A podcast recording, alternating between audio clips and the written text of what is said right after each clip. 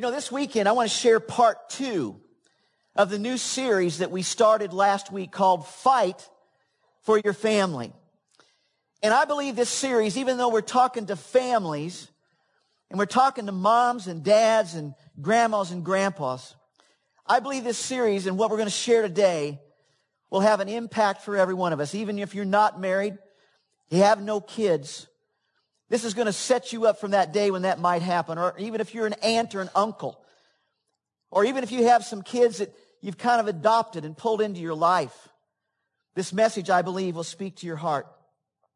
I want to talk with you this morning about the stories that you need to tell your children. Stories are powerful. And there's some stories you need to tell your children. Psalm seventy-eight says this, the writer of Psalm, in your Bible or on the screen, it says this, I will open my mouth with a parable or a story. I will utter hidden things. I will speak or tell hidden things. Things from old, things we have heard and known, things our ancestors have told us. We will not hide them from our descendants or from our children. We will tell the next generation the praiseworthy deeds of the Lord. We'll tell them of his power and the wonders he has done. And then down to verse six. And we do this so that the next generation would know them, even the children yet to be born, that they in turn would tell their children. Then they would put their trust in God, and they would not forget his deeds, but keep his commands. Pray with me. Father, bless this portion of your word. Lord, help us to take this into our innermost heart, our soul this morning. Drive this deep within us today, I pray in Jesus' name. And all of God's people said, amen. Amen. The writer of this scripture is saying, I want you to tell the stories of what God has done in your life to your children. Because if you do that, the result will be you will save their lives. You will save the next generation. So parents, grandparents, this scripture is saying if you want your kids, if you want your grandkids to know and follow God, then it's your duty to pass on to them the stories of what God has done in your heart, in your life.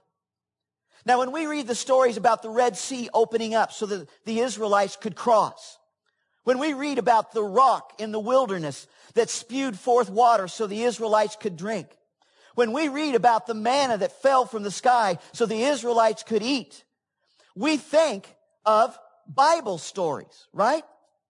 We call those things Bible stories. We've heard them. We've read them. We've been told these Bible stories. But I want you to understand that when those parents told those kids those stories, they were not telling them Bible stories because they didn't have a Bible. Amen?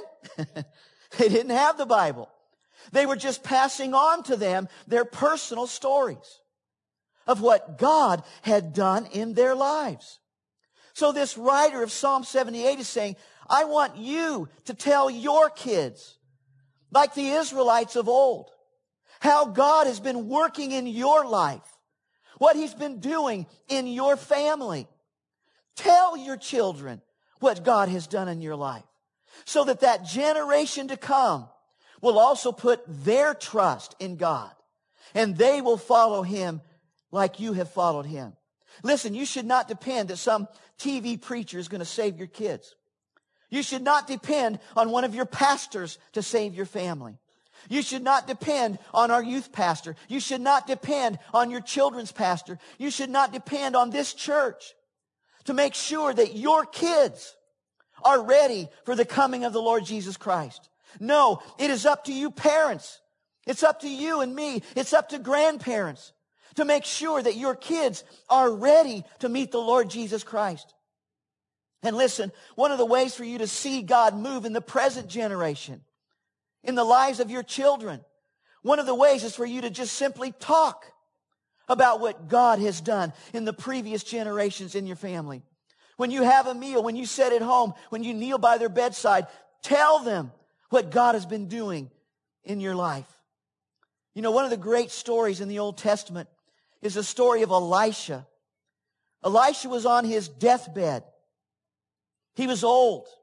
He was dying. His time was short.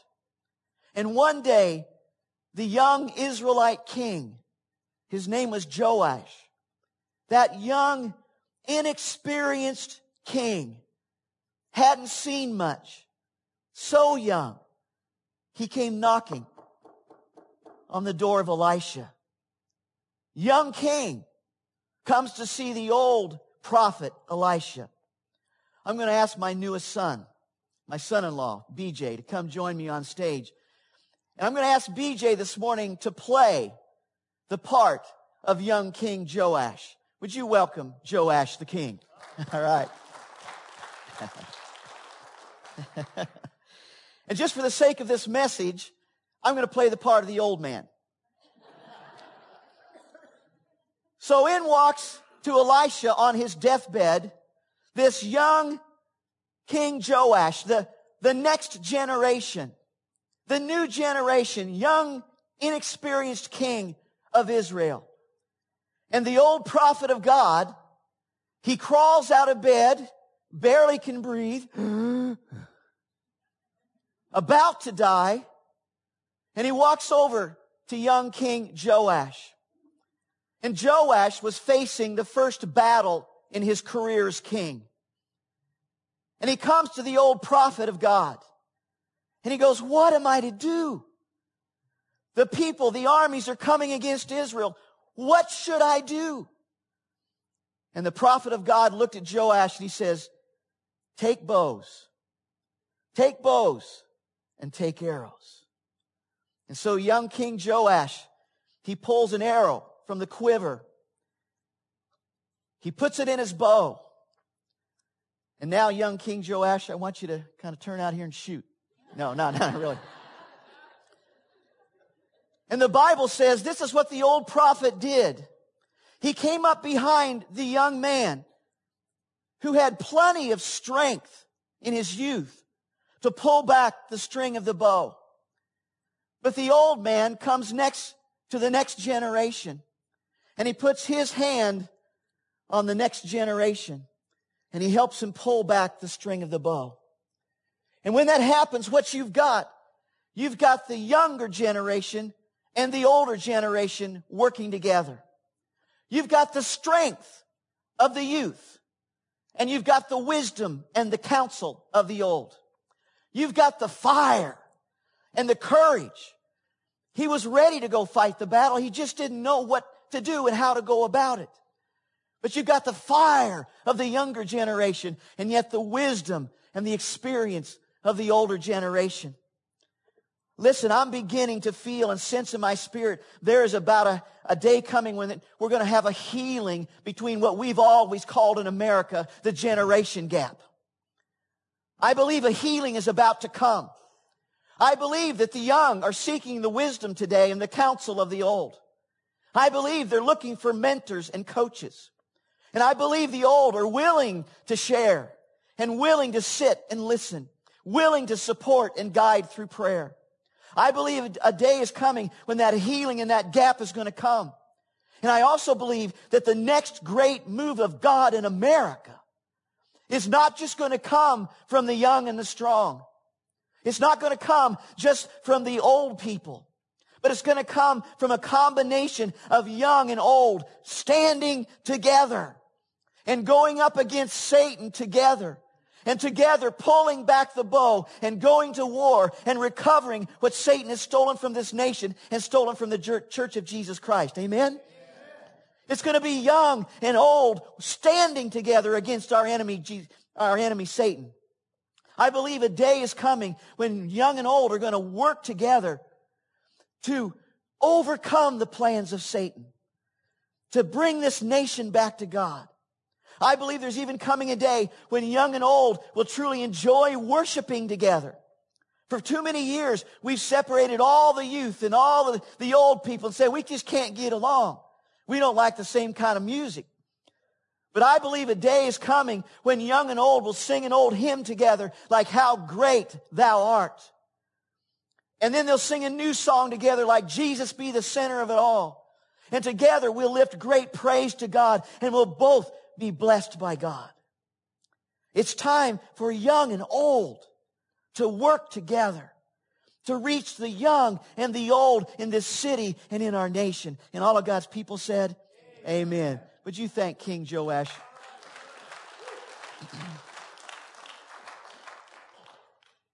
You see, I believe that the church that Jesus died to redeem is not going out in a fizzle. Amen. The church of Jesus is not going to fizzle out. It's not going to end without young people seeing the power of God displayed. I believe the church is not going to end without young people knowing how to pray and knock on heaven's door. I believe the church is not going to end without young people's prayers being answered, even in miraculous ways. In the past, God was a God of miracles. What He did in the past, people, He is going to do again. You see, the Bible says what God was, God still is. Amen? He's the same today, tomorrow, and forever. What God did, He will do again. And I believe that God is looking for a generation where He can take all of the strength of the young and all of the experience of the old, and He's going to call them to work together to reach this nation. Church, my heart is so hungry to see the, the touch of God on the next generation. My heart is hungry to see people come to a place where they'd fear God.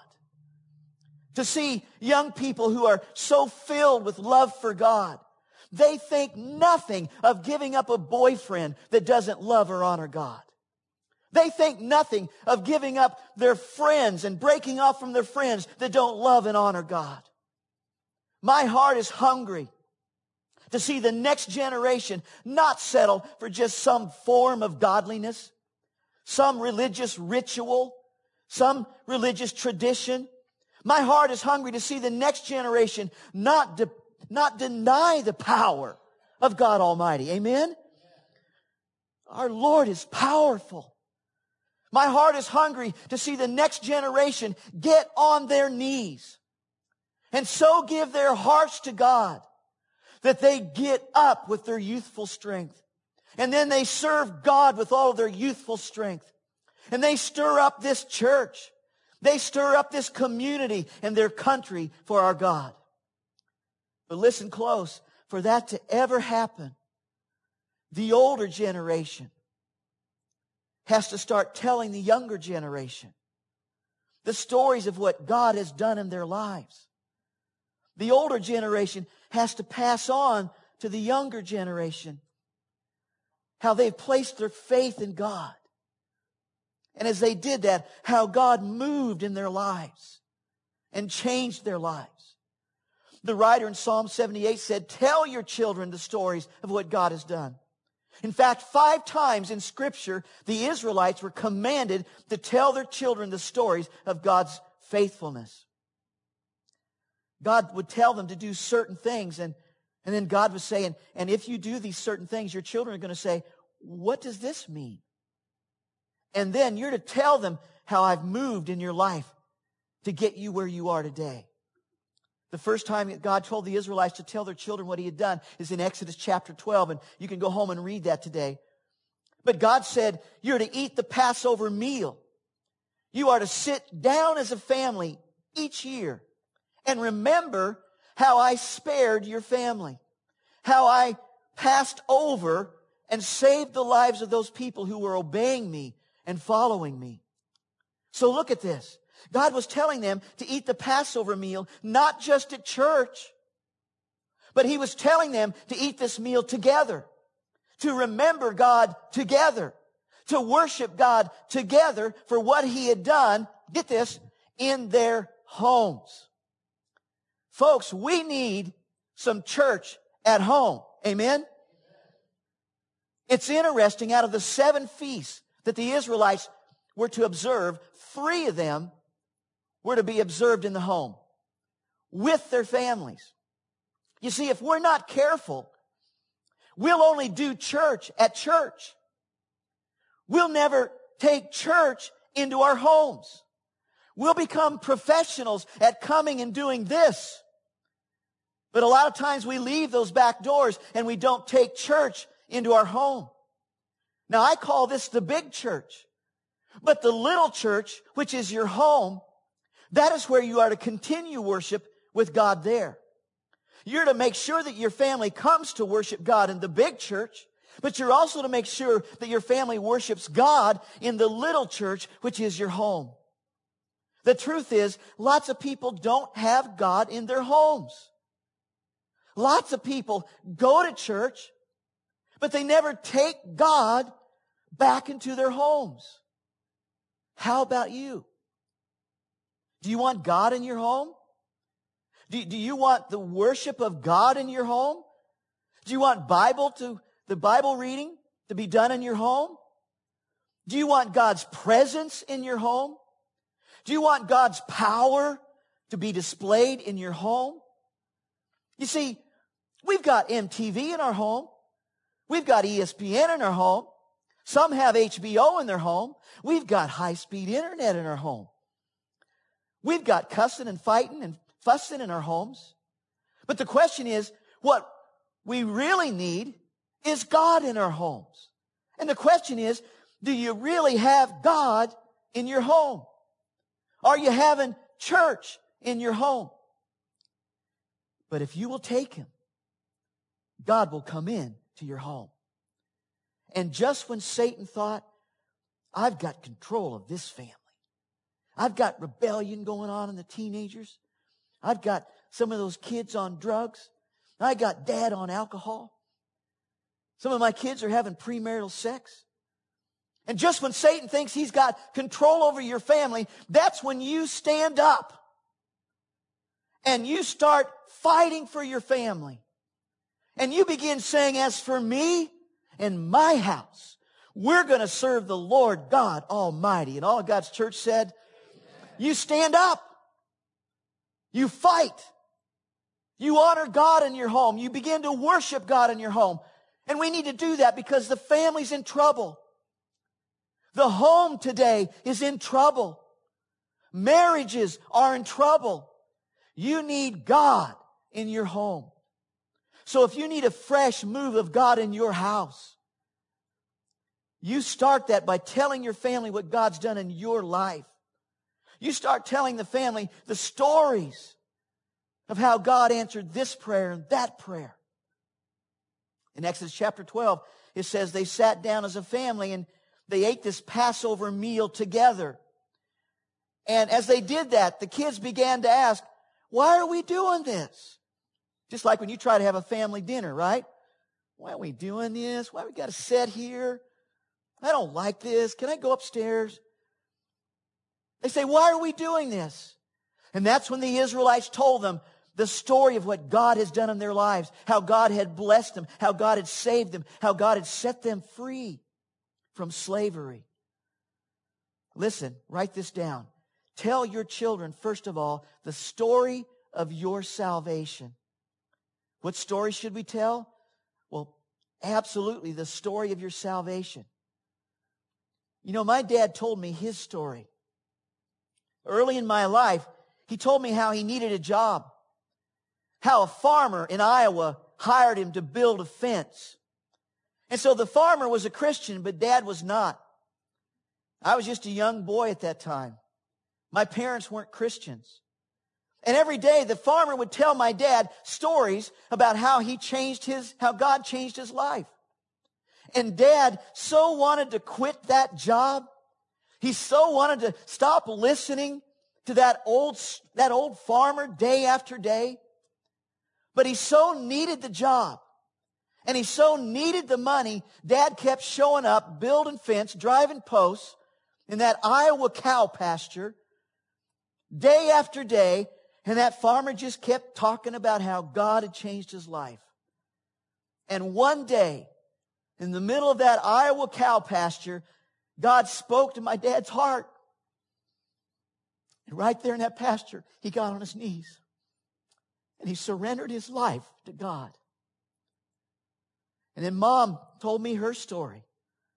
She said, when Dad came home and told me what he had done, I got mad. I got mad. How dare you accept God? And she began to think, if I accept God into my life and I follow him, I'm going to lose all my friends. You see, Dad played guitar and he sang in a dance band.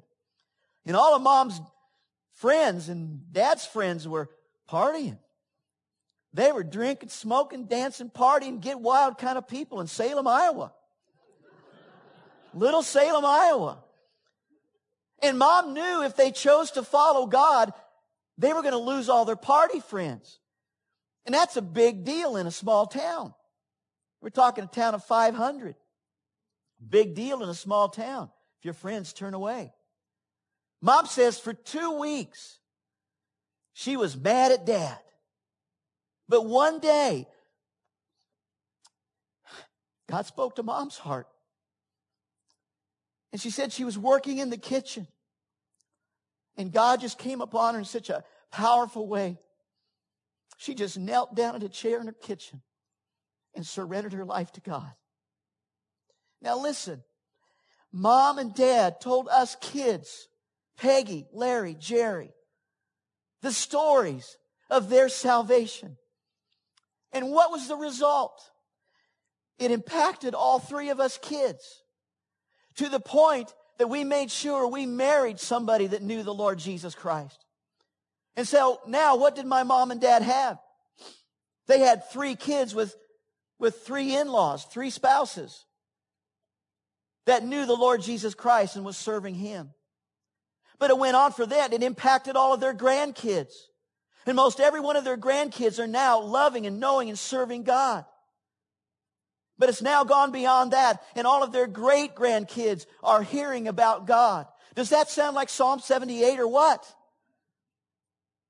Folks, I'm telling you, it makes a difference when you tell the story of your salvation.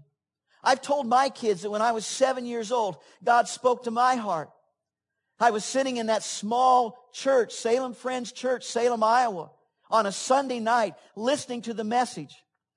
Not really.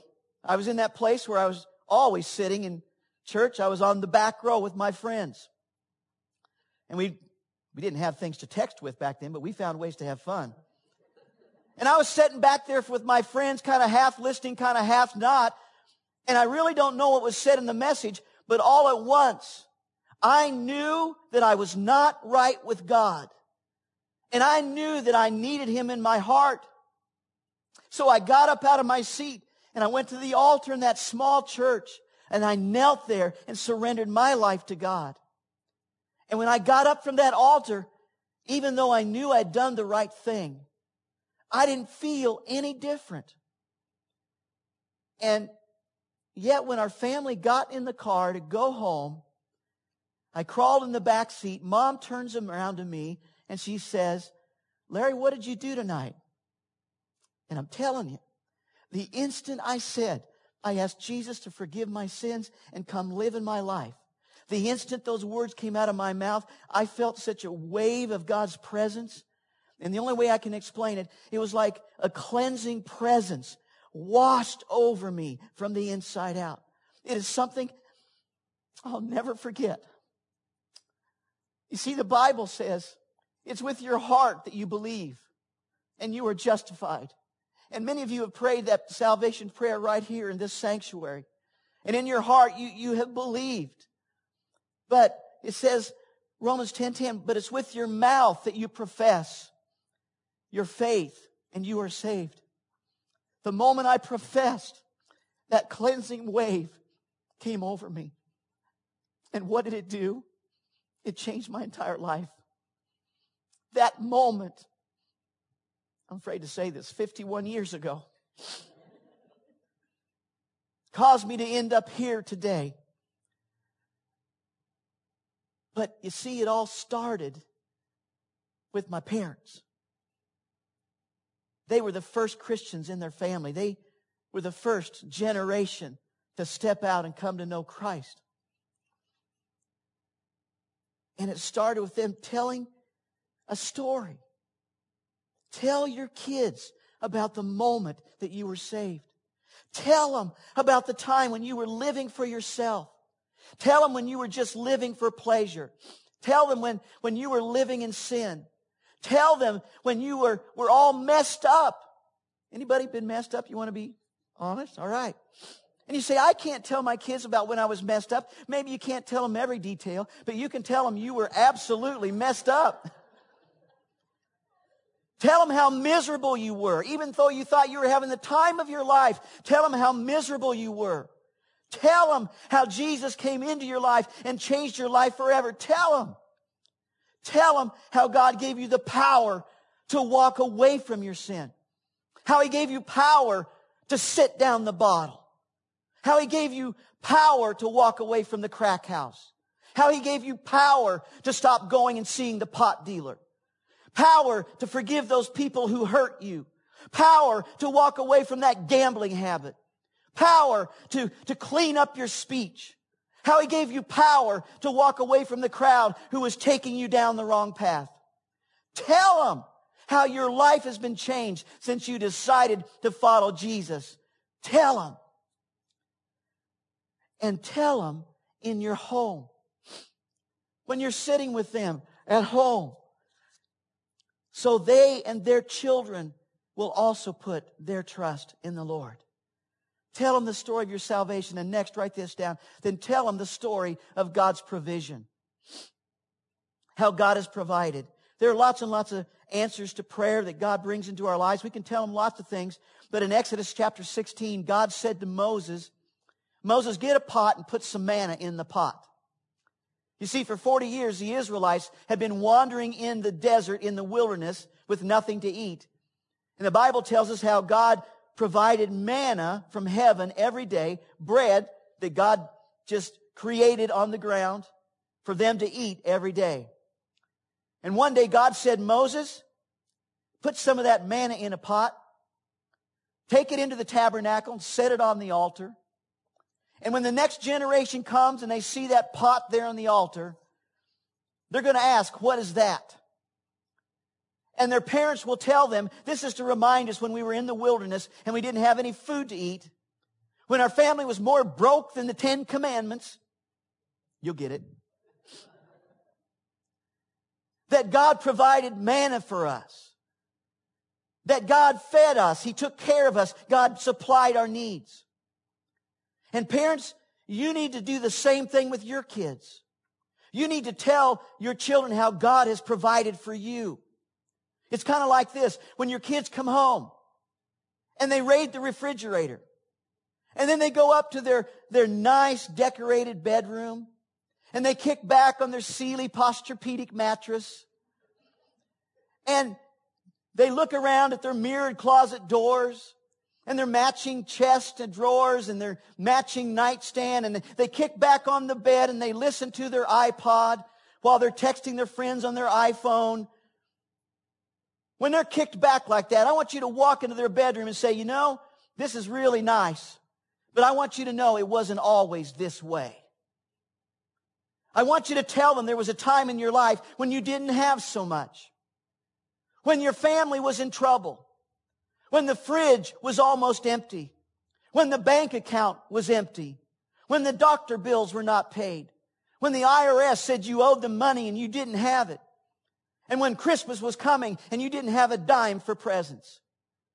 But then tell them that somehow, in the nick of time, God supplied. And all of God's people said, amen. In the nick of time, God provided for your needs. Tell them that no matter where you have lived, no matter what job you have had, no matter what salary level you had, that God has always been your provider. Tell them. You know, I remember when Shirley and I were first married, we were so young. We were twenty and so poor, just young and poor and in love, still are. And so we we rented our first house. We rented a furnished house for forty dollars a month. Furnished. Now, that was thirty-eight years ago in Kansas, but forty dollars a month furnished. And the couch that came with the house was the ugliest, scratchiest thing I had ever sat on.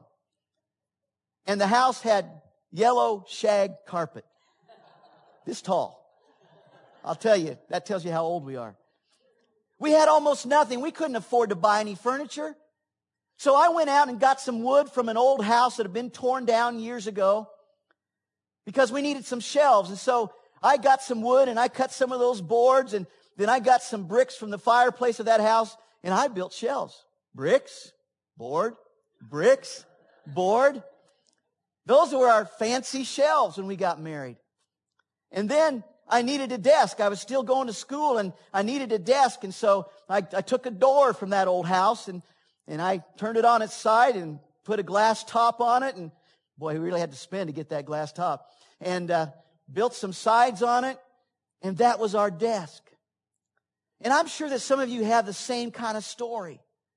And you need to tell your kids when they're all kicked back in their nice bedroom and they're texting on their iPhone. You need to tell them that they are not blessed because you have worked hard, but they are blessed because you are a follower of God Almighty and He is your family provider. Amen? Amen. And they have what they have because God has provided it. He has blessed again and again. Tell your children in your home the stories of God's provision. Tell your kids the story of your personal salvation, and time after time, how God has provided. Be quick to give God the praise for those times He's gotten you out of debt, for the times He's carried you through. But the Bible's telling us in Psalm seventy-eight, do not hide from your children the stories of what the Lord has done in your life. Tell them so they will turn and tell their children. And so their children will put their trust in God and, and, And will not forget God's deeds, but instead they will follow Him and they will keep His commands. Folks, we need God not only in this church, we need God in our homes. We need to tell those stories in our homes. Now listen close. If you're not taking God into your home, you are not fighting for your family.